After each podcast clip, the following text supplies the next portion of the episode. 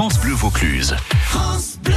Si vous nous rejoignez juste un instant, je vous souhaite la bienvenue sur la radio du Vaucluse. À 9h passé de 38 minutes, euh, on ne peut pas résister à cet appel, celui de la nature, à cet appel que vous nous lancez, donc le samedi, le dimanche, Argentine, Castué, Argentine. On va parler ce matin du plus grand espace, du plus grand, pardon, rapace nocturne d'Europe et qui vit juste à côté de chez nous.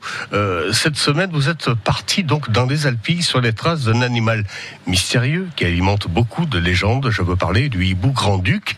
Et si ça se trouve, on en a un dans notre jardin, même si on habite à Marseille, mais on ne l'a jamais vu. C'est ça qui est fou avec le hibou grand-duc, c'est qu'il est immense, majestueux et pourtant super discret. Vous avez peut-être déjà des hamsters ou des tortues qui ont disparu de votre jardin, des poules qui ont été décapitées. Eh bien, c'est sûrement lui l'auteur, car le hibou grand-duc habite aussi en ville, même si on ne le voit pas. Moi, je suis partie sur ces traces dans les Alpilles à la tombée du jour. Les bergers sont en train de rentrer leur troupeau. Je suis avec Frédéric Bouvet du bureau des guides naturalistes et l'ambiance est aux légendes. Il y a tout un tas de croyances. On pensait que, puisqu'ils vivaient la nuit, qu'ils avaient des yeux, peut-être qu'ils voient aussi l'avenir. Donc dans les Alpilles, on a autour de 50 couples, c'est difficile de savoir. Ici, hein, il y a deux couples à, 400 mètres l'un de l'autre. Dans tous les massifs provençaux, il y a des grands-ducs. À Marseille, dans Marseille, il y a des grands-ducs. Et je suis sûr que les grands-ducs viennent jusque dans le centre des villages, mais seulement ils attendent qu'il fasse complètement nuit. Là, vous voyez, ils vont partir en chasse. Ils savent parfaitement que l'obscurité les protège. Et d'ici quelques minutes, c'est tout à fait possible qu'on entende notre premier grand-duc. Alors moi, j'imite pas très bien. Mais en gros, ça fait une espèce de ouh. Une des signatures du grand-duc, c'est de retrouver euh, une poule ou un canard décapité une poule, c'est trop lourd, il peut pas la ramener.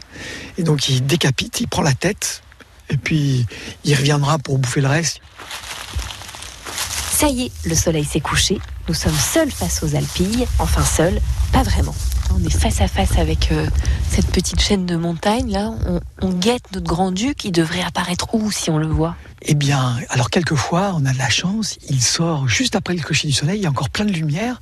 Et donc, on le voit même s'il n'est pas sur la crête, s'il est dans la falaise, d'ici un quart d'heure, il y a... Et voilà. Oui, il est là, ça y est. Ah, je le vois. Oh, bah alors c'est la première fois que je le vois apparaître là-bas. Ah, c'est super. On va prendre la lunette. Oui, d'accord. Alors, si on n'est pas expert, on le voit pas, hein, parce que moi, vous me dites il est là, moi je le vois pas. Sans les ah bah, jumelles. Sans les jumelles, on le voit pas. Mais regardez, vous allez regarder dans la lunette. Alors je regarde. Oh, il est là. Et alors il est tout en haut de la crête. Il est très beau, on dirait qu'il nous regarde. Ouais la suite de ces aventures passionnantes avec vous, Argentine Castuey, avec euh, ce hibou grand-duc demain à la même heure. Et puis, euh, je vous reprécise que vous pouvez retrouver l'ensemble des aventures d'Argentine sur les traces des animaux sauvages de notre région sur notre site francebleu.fr.